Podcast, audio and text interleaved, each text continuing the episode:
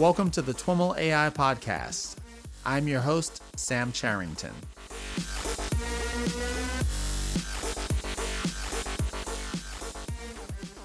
Thanks so much for joining us. And if this is your first time, I invite you to hit subscribe in Apple Podcasts, Spotify, YouTube, or wherever else you might be listening to the show. All right, everyone. I am here with Jose Miguel Hernandez Lobato, who is a university lecturer in machine learning at the University of Cambridge. Miguel, welcome to the TWIML AI podcast. Thanks a lot for inviting me. Hey, I'm looking forward to digging in, learning a bit about what you're working on. But I'd love to have you start by sharing a bit about your background with our audience. How did you come to work in machine learning? So that's a good question. So I was, uh, as an undergrad, always uh, interested in uh, artificial intelligence. And uh, obviously, the exposure that I had to artificial intelligence were, was more the, the traditional AI. For example, as an undergrad, I uh, started uh, coding my own uh, chess programs uh, and so on. And then when I finished my undergrad, I was uh, deciding what to do, and there was this opportunity of doing a PhD. And uh, at the time, the most uh, similar thing to a PhD in AI was focused on this topic of uh, machine learning. And I, I just started working in machine learning. And actually, I think I was quite lucky because I started at a time where machine learning was not so popular and so hot and now recently it has uh, exploded in interest uh, and uh, opportunities. So I think I was quite lucky to get just uh, when it was not so popular, and now I'm in a actually very good position to take advantage of that. That's awesome. Tell us a little bit about your research interests. Good. So yeah, so in, I'm a faculty in Cambridge uh, at the moment, and Cambridge is well known for having a strong focus on Bayesian methods. Mm-hmm. My interests are at the intersection of uh, Bayesian methods and deep learning. And I think uh, Bayesian methods, they bring a lot of uh, opportunities to quantify uncertainty. And uh, uh, this will help us a lot to solve many problems where uncertainty is very important, uh, especially in decision-making problems. For example, in active learning, if we want to know what data to collect next so that we learn fast about, about a particular problem, how to, for example, find uh, new molecules uh, with improved properties fast. Uh, we can also make use of this uncertainty. And uh, even if we want to, for example, compress the parameters of neural networks so that they have a reduced uh, size, for example, if we want to transfer uh, a neural network to a smartphone or download it, for example, or we want to implement the neural network in hardware and we want to store the neural network in a low uh, memory device, you can use these techniques. And uh, in general, I'm very excited about the challenges of uh, obtaining uncertainty estimates with deep learning. It's not straightforward, but there are many opportunities for having a big impact by doing this.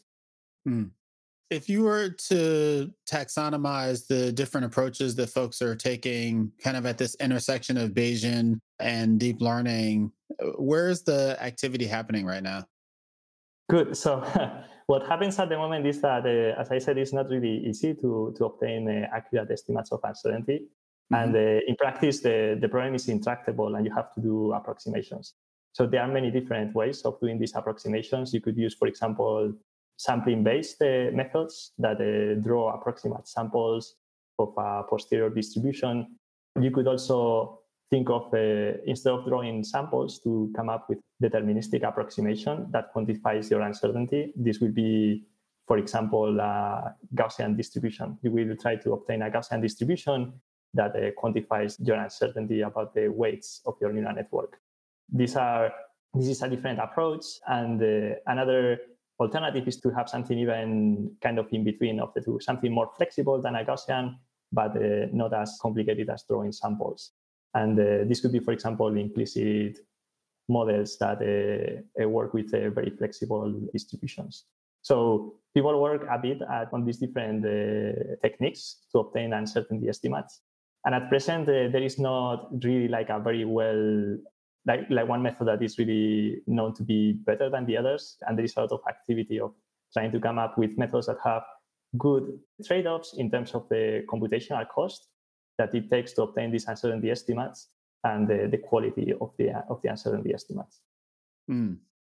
and one of the areas that you've been applying this kind of work is around in some recent papers around molecular design. Yeah, that's right. So that's an area that I'm really excited about. Finding new molecules with uh, improved properties is really challenging. So usually you have to propose a new molecule and maybe you have to collect data to see how good that molecule is. And based on that data, you may update your models and propose another molecule, and the whole process repeats. And the idea is how to achieve this in a way that uh, you find fast uh, some molecule with good, uh, with good properties. Is there a particular aspect of this problem that lends itself to a, a Bayesian approach or where these uncertainty estimates are particularly useful, or are those kind of separate areas of research for you? So the, the uncertainty estimates in this case are, are very useful because uh, you will use your uncertainty to guide the search for better molecules. Mm, uh, mm-hmm. Uh, so typically, you will want to collect data on uh, on those molecules for which you have a chance of getting good results. And this means that there should be some uh, uncertainty or some probability that uh, the value or the properties of the molecule are actually maybe better than what you found before.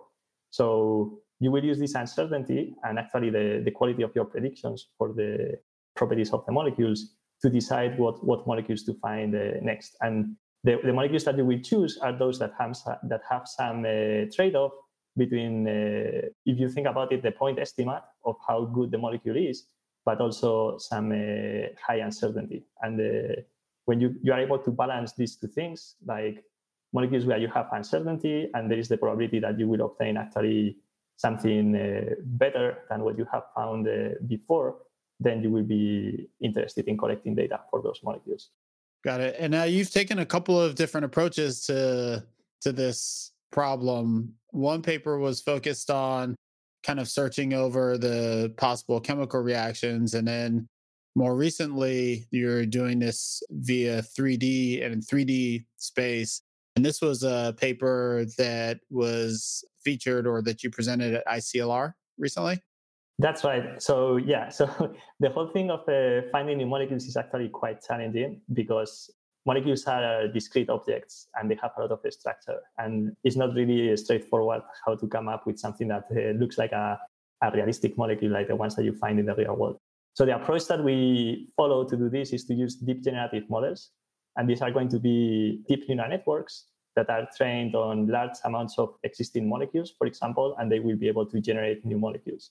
And the question is, how do you want to represent the molecules uh, and uh, how do you want to train these models to generate new molecules?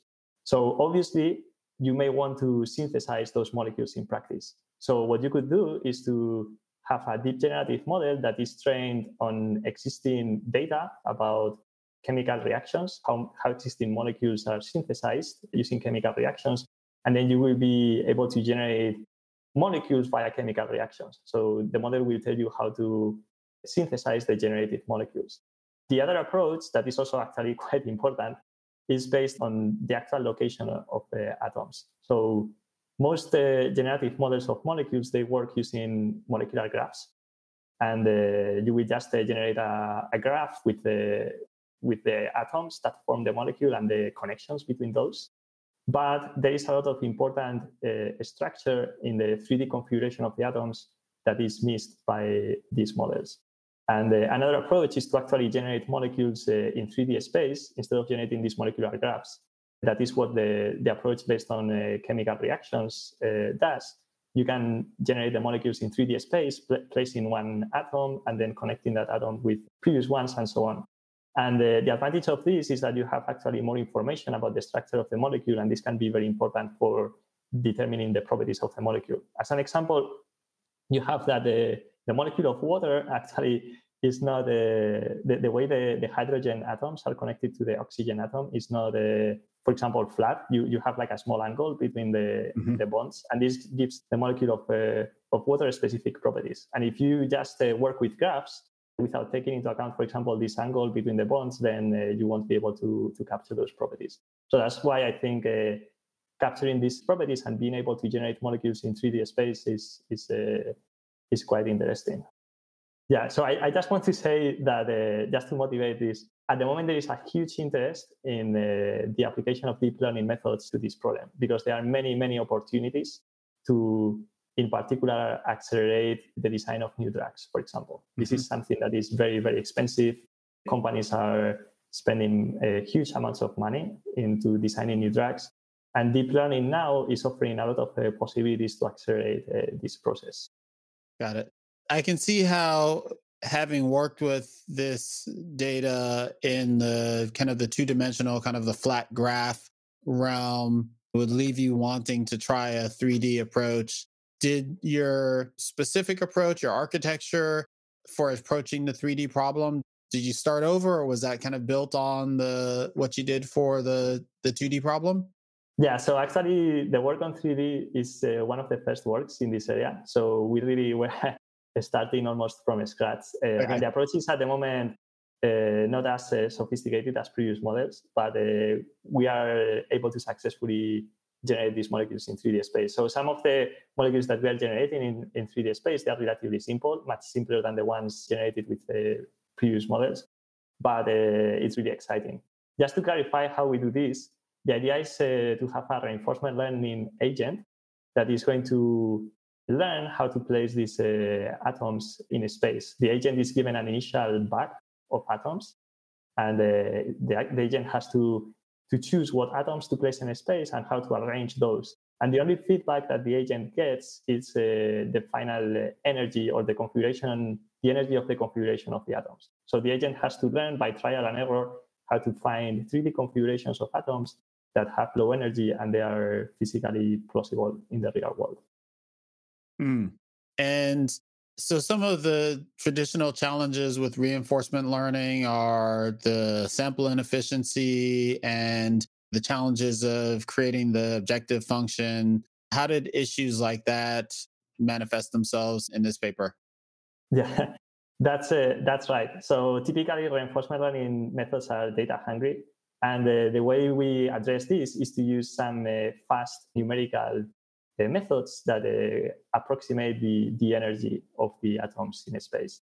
So we are actually able to collect a, uh, a relatively large amount of data to find this.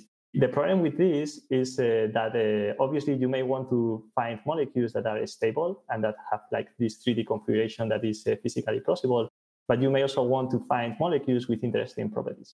And the question is that then you have to combine these two different uh, objectives. One is the energy of the molecule that might be cheap to obtain. And then you may also have another property of the molecule that could be actually quite expensive to obtain. You may have to do experiments in a laboratory to finally test if the properties of that molecule in the real world are, are the ones that you would expect.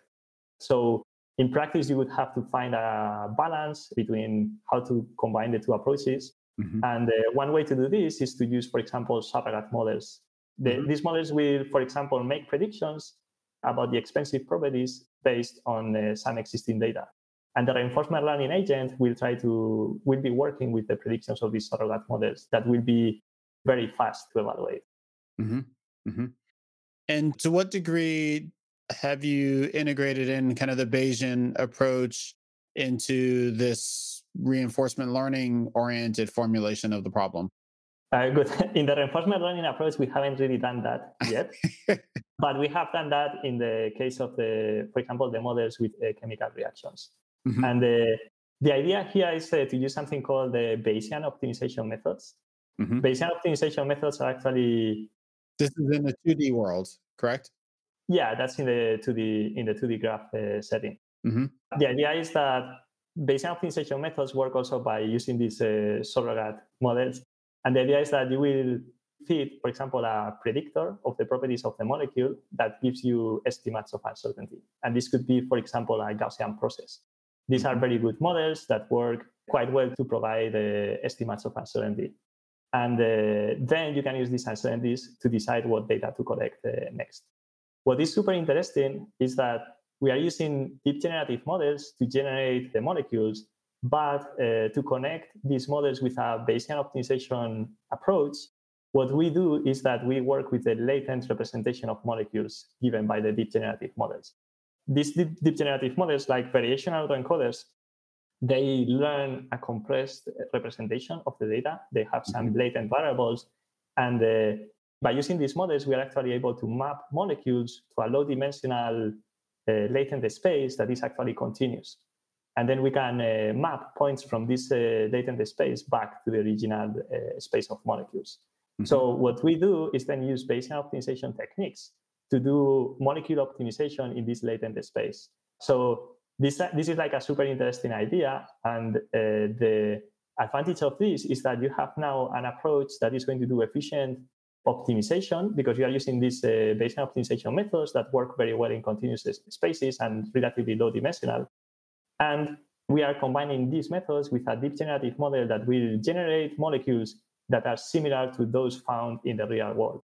And uh, this is going to be done in a way without uh, having any expertise on how the, the molecules are constructed. You just have a data set of molecules, you feed your deep generative model to this data, you obtain this latent space that represents the molecules in a continuous representation, and then you can do molecule optimization in that, uh, in that space.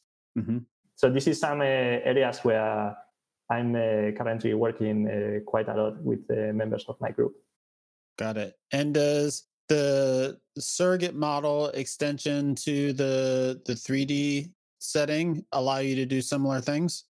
Yeah, in principle, you could do similar things. This is something that we haven't really explored yet, but mm-hmm. you could have your reinforcement learning agent optimizing some uh, combined objective between the energy of the molecule that you are constructing and the, the prediction of the property of the molecule according to the surrogate model. This is uh, obviously something that we haven't done yet, but it's a, a very exciting direction for, for future work. Mm-hmm.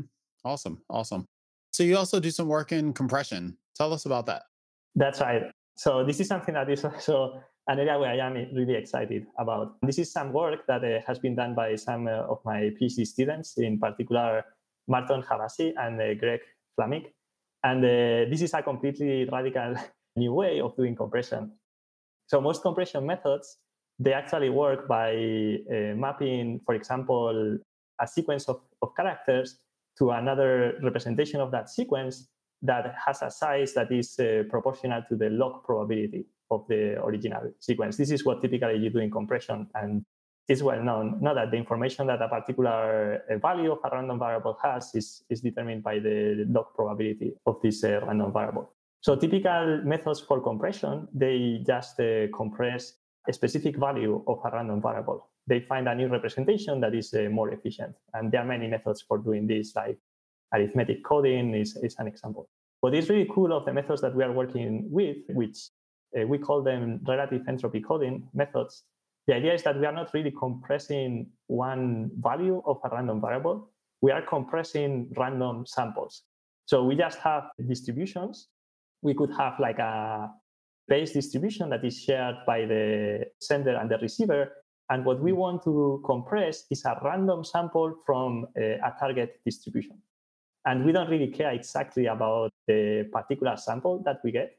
We just want to be able to transmit a random sample from this target distribution to the receiver without actually telling the receiver what the distribution we are sampling from. The receiver only has this base distribution that is shared between the sender and the receiver. And uh, yeah, we call this method the relative entropy coding. And what is interesting is that this technique is able to find uh, compressed representations of the weights of neural networks that are currently state of the art. These methods are really state of the art for compressing neural networks. Mm. And so, how does compressing the distribution lend itself to compress communication from the sender to the receiver? Yeah, so what you actually do is uh, you don't really send the distribution. So you just uh, send some uh, bits that mm-hmm. uh, will allow the receiver to reconstruct a random sample. And this uh, random sample, in general, the sender doesn't really control what sample you send. You just uh, are able to choose randomly one and then send some bits to the receiver, and the receiver will take those bits, use the shared distribution, the base distribution that is shared between the sender and the receiver, and use that uh, base distribution to recover the sample. So in general, you don't really send the, the distribution itself, but you're able to send samples from the distribution. And that's because the distribution, the the compressed distribution is you consider as pre-shared. It's it's known to both sender and receiver. Yes, that's right. So that's that's that in, that's some information that is agreed between sender and receiver. And typically, this could be a very simple distribution that is easy to sample from. For example, a standard Gaussian distribution. Mm-hmm. And uh, what is interesting of this method is that uh, you are really just sending random values of random variables without caring much about the, the value of those. And this is extremely useful for compressing the weights of neural networks because neural networks are very, very tolerant to perturbation of the weights. So it might be fine if you just send some uh, randomly corrupted version of your weights. Your neural network might still be able to make uh, accurate predictions using that corrupted version of the weights. So by doing that, by sending some uh, small perturbation of the weights and not exactly caring about sending a specific value of the weights, we are able to achieve uh, the best uh, existing compression rates for neural networks. Got it. But you might not want to apply this to traditional communication. That's right. So the question is uh, what type of communication you can uh, apply this to? Yeah. It turns out that you can actually apply this to many other types of uh, data, not only the, the weights of neural networks. For example, images, you may say, I want to send uh, some image.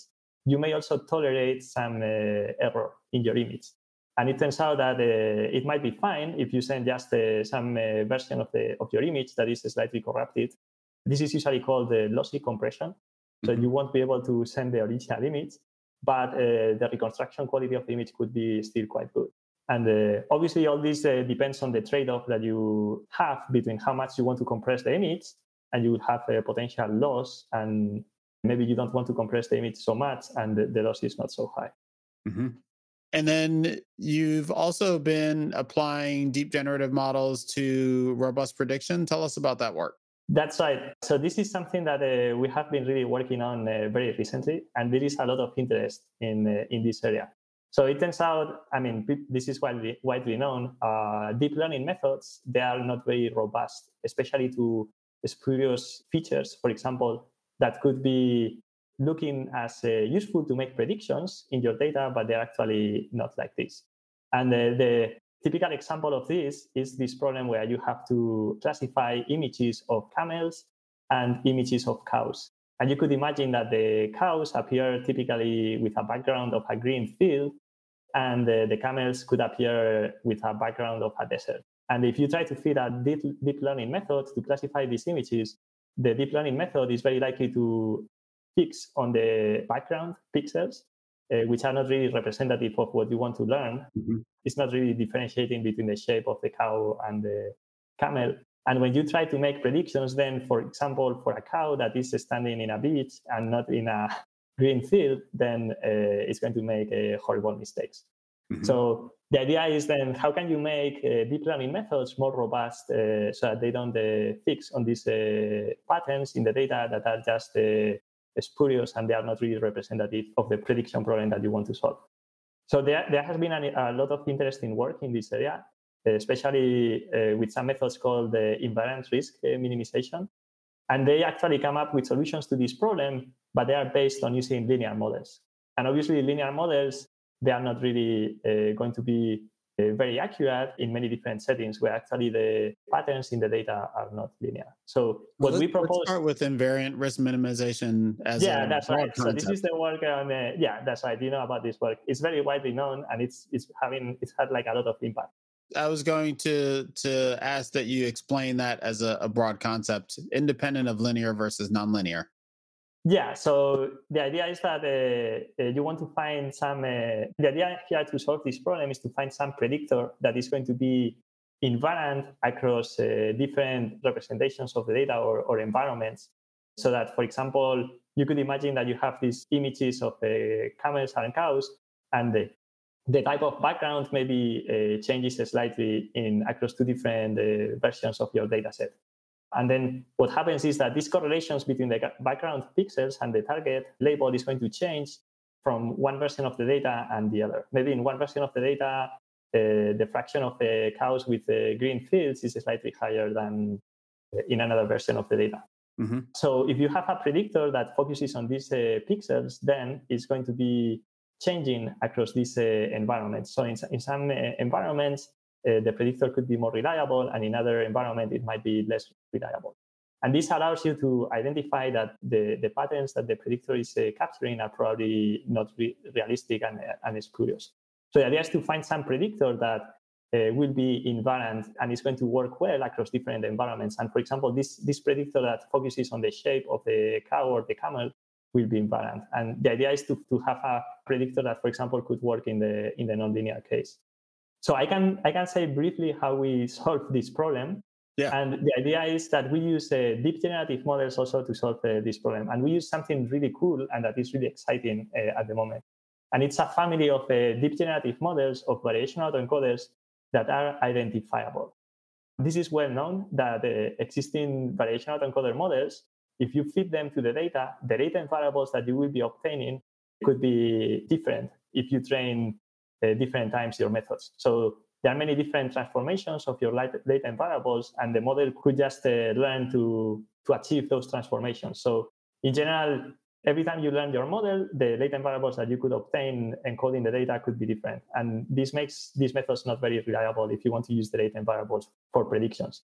What has been very uh, recently developed is a family of uh, deep generative models or variational autoencoder models that are identifiable. And this means that every time you train these models on the data using, for example, different initializations of your neural networks, you will always obtain the same latent variables.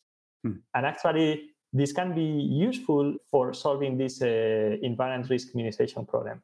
The idea is that you will find latent variables that represent the data, and then you can use uh, causal identification methods to choose those latent variables that are actually predictive of the target property. So in the case of the images and the of camels and cows, you could think of uh, fitting a, an identifiable variational autoencoder model to this data, and then finding some latent variables that some will be describing the grass and other variables will be describing the shape of the cows and the camels. And uh, using the causal identification methods, you can choose those latent variables that are actually connected with the shape of the of the cows and the camels with the final label. And the other latent variables like the green fields and the, that, that determine the, the green field or the uh, desert, uh, they won't be captured uh, and they won't be identified as causally related to the to the target label. Can you give us an overview of how the causal identification part of that works? That's right. So what happens is that you have an underlying causal models. So you have these latent variables that you have learned with the identifiable variational autoencoder model, and you have now data for the values of the latent variables and data for the target property. And obviously, you also have data for the different environments that I mentioned before. All this works only if you have these different environments where things uh, things uh, change. So once you have observations from these latent variables, you can try to identify what's the actual causal direction in the generation of the data. If, for mm. example, mm-hmm. the latent variable points towards the, the label, and that means that the label is actually generated by the latent variable, or actually the label for the image points towards the latent variable. And that means that the, actually the latent variable is caused by the label. So the causal identification methods, they will apply either independence tests to identify what is this uh, right direction for the for the arrows uh, that connect the different uh, variables or they are based on other underlying assumptions. Like for example something that uh, that is used in practice is to assume that the label is uh, obtained as a nonlinear transformation of the latent variable plus some uh, additive noise and if you have a model that works in that way you, you have that the label is actually generated as a nonlinear transformation of the latent variable plus some noise, you can actually identify the right direction by just fitting the nonlinear model in both uh, directions. You can try to use a nonlinear model to predict uh, the label from the latent variable or a nonlinear model to predict the, the latent variable from the label. And uh, you can then look at the statistical patterns in the noise and uh, the, the right direction will actually have specific properties that allows you to, to identify that this is some work on uh, on causal inference that has been really exciting. This was done uh, in uh, Bernhard Schölkopf's uh, lab, and this work actually that we are, I mean, we're working on this, and we plan to submit it to NeurIPS. Uh, this is done also in collaboration with uh, Bernhard Schölkopf and one of my PhD students. Got it, got it. Um, and so, How in the the case of this last work that we've been discussing, how do you evaluate the results and how well is it working? Good. So yeah, so right now uh, evaluating the performance of these methods is challenging, and right now there is a benchmark problem that people are considering for the evaluation of these methods, and this is called the colored MNIST. Uh, it's a, mm. I mean, MNIST. Everyone is familiar with MNIST. everyone that works in in deep learning. So you have the MNIST, this data set with digits, and uh, you will have that uh, some digits are have different colors. So you color the, the digits with the colors are red or, or green, and you will choose these colors in a way that they are spurially correlated with the target label. So you will have some of these fake correlations between the colors and the target label. And uh, obviously, for example, you could say, I mean, you, you typically classify the digits uh, into categories. I think from uh, zero to four is category one, and from five to nine is category two. So you will say the color of the digit uh, most of the times agrees with the actual category. So you have these colors that are, are correlated with the, with the label. And uh, what happens is that you have two different versions of your data where this uh, probability of agreement of the color with the label uh, changes slightly. And this is related to this thing that I mentioned before that uh, you need some uh, variation in the in the spurious correlations to be able to identify them as uh, spurious. Mm-hmm. So you can then train uh, deep learning methods on this data, and what happens is that the test data actually the color has no no association at all with the with the label. So actually, if you train a deep learning method on this data and then you evaluate the predictive performance on the test data, a normal deep learning method is going to perform uh, extremely poorly because the colors are actually the opposite. the, the correlation of the colors are, is, is the opposite uh, at test time. So you could use uh, this uh, this ben- benchmark to see how well uh, you are doing and uh, actually, we have extremely good results in this uh, in this benchmark because we are able to both find nonlinear representations of the data and also uh, nonlinear predictions. We are able to do nonlinear predictions uh, with the methods that we have developed. We achieve uh, some of the of the best existing results in this uh, in this particular benchmark. Awesome, awesome. And talk a little bit about how your broader work around applying Bayesian methods and uncertainty estimation applies in this particular problem? That's right. So in this case, the idea is the variation autoencoder model. So we have this uh, latent variable model that mm-hmm. explains mm-hmm. uh, how the data is uh, generated.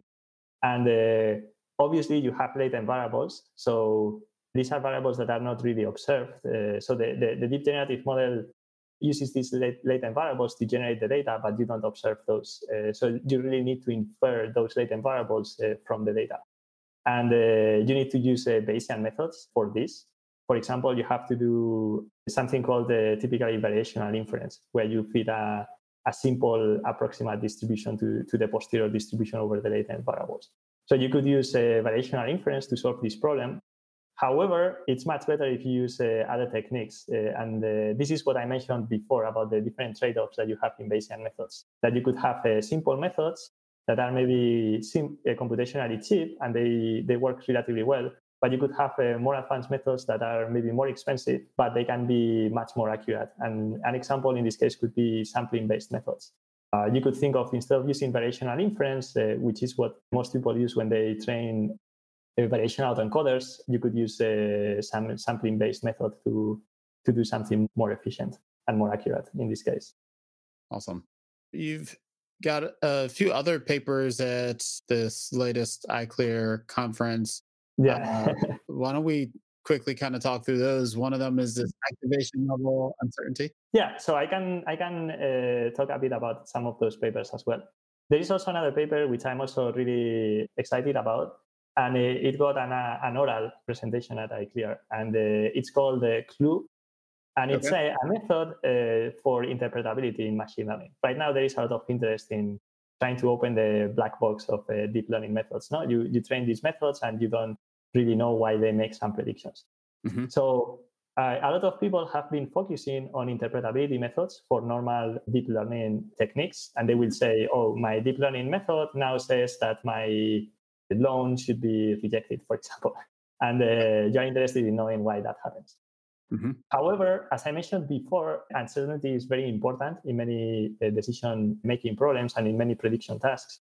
And uh, if you care about uncertainty, you may have that your Bayesian deep learning method just tells you, uh, I don't really know what's the prediction, what, what's the, the, the prediction in this particular setting. For this particular data point, maybe I don't really know if you should be given your loan uh, or not. Or not. So I'm, I'm very uncertain about uh, what the right uh, prediction should be. Yeah. And uh, the question is then, why is your Bayesian deep learning method uncertain? uncertain? You may want to actually try to understand what's maybe making in the data your deep learning method uncertain. uncertain. Right. So and, conventional uh, explainability is focused on the prediction, and in this CLUE paper, you're focused on the uncertainty estimate. That's right. We are actually focusing on interpreting uncertainty estimates and trying mm-hmm. to come up with the uh, interpretability of uh, why deep learning methods uh, might be uncertain.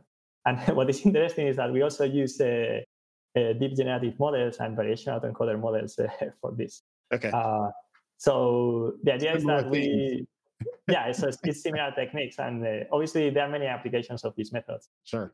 So what we do is uh, we we say, okay, okay, we have this Bayesian deep learning method, and it's saying that this particular data point is it's highly uncertain. Mm-hmm. So what we do is we train a deep generative model, a variation autoencoder model on the data, and this will map the data into some uh, low-dimensional latent space. And now what you can do is try to find new points in this latent space that are close to the original data point, but where the uncertainty of the neural network, when you decode those latent points back and you make predictions, the, the neural network becomes more confident. So by doing this, we are now able to say, you have this data point for which your neural network is very uncertain. Now I have this other data point that is very close to the original one, but the neural network is much more confident and it's much more certain. And now you can look at the two data points, the one for which the neural network is uncertain and the one for which the neural network now is confident. And this will give you a lot of uh, information telling you why the neural network is uncertain. You can look at the differences between the two data points and uh, you will be able to understand why, why this is the case. And we have tested this on obviously MNIST. We have these uh, MNIST digits and we get some of these digits. We have, for example, a four looks like a nine, but it, you, you wouldn't really be able to say this is a four this is a nine. And then this method precisely tells you the, the pixels in the image that are actually creating the confusion in the Bayesian deep learning method. Is highlight, highlighting, for example, those pixels that uh, make the four look like a nine uh, or not. And I, am really excited about this because I think it's opening now a new area for research into in interpretability because people will now think, okay, now we can apply interpretability methods to uncertainties and we can try to understand better why our methods uh, don't know what they, they should know. Mm. So help me understand how the approach helps you interpret what's happening. So you are finding close points in the latent space and we understand kind of some geometric properties about the relationships between points in the latent space, but we don't necessarily understand the latent space itself and kind of what the dimensions in that space mean. So, how does knowing, how do you get from kind of knowing that two close points share similar values? How do you get from there to understanding the the causes or being able to interpret? Yeah, so that's that's a good question. So why this this whole thing works, you know, and how how just operating in this latent space makes any sense. Mm-hmm. So the idea is that the latent space, the way you train these mo- these models is that the latent space has uh, some uh, structure and it captures some similarity between the, the different data points. So if because the latent space has low dimension, you will have to find some uh, compressed representation of, of data points in this latent space. And whenever two data points are close to each other in the latent space, they should still exhibit some similar patterns or regularities. Otherwise, you wouldn't be able to, to compress the data. Mm-hmm. So we know that now data points in latent space that are close to each other should be uh, relatively similar. So our goal is to find these different versions of the original data point for which the neural network is uh, more confident, the uncertainty is less. So what we can do is now uh, map these points from latent space into the predictions of our model by just decoding from the latent space, feeding that as an input to the Bayesian neural network, and then getting the, the value of the answer. And then you could just do gradient based optimization in the latent space to find some uh, a new point in the latent space that decodes into something that the, the neural network is uh, highly, like m- much more confident. And mm-hmm. obviously, you want to stay close to the original point because otherwise what you could get could be very different and that would be not not very informative no? If you just say oh this is a data point where you are very confident and the other one where you are very uncertain no, no, and they're very they are completely different you don't really find anything right. any pattern there that could explain why things happen. So this this technique is actually called the counterfactual. It's a, it's a counterfactual method for interpretability. And what typically means is that you say i have this data point and actually my predictions are very uncertain. And by using this counterfactual uh, approach, you say how my data point should have been so that my network is very confident in your predictions. That's that's what we are we are trying to do a counterfactual by saying, uh, okay, this is the data point that I got. Now imagine that uh, things would have been otherwise, and I got another version of this data point for which my neural network is uh, much more confident. And then by just sticking to something that is close in latent space, but where the uncertainty actually decreases quite quickly, then we are able to to obtain these uh, these inf- informative uh, data points. Got it. Got it. Awesome. Well, Miguel, thanks so much for joining us and sharing a bit about what you're up to. Thanks. Uh, thanks a lot. Yeah. Thanks a lot for inviting me. Awesome. Thank you. All right, everyone, that's our show for today. To learn more about today's guest or the topics mentioned in this interview, visit twimlai.com.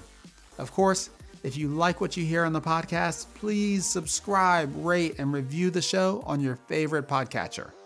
Thanks so much for listening, and catch you next time.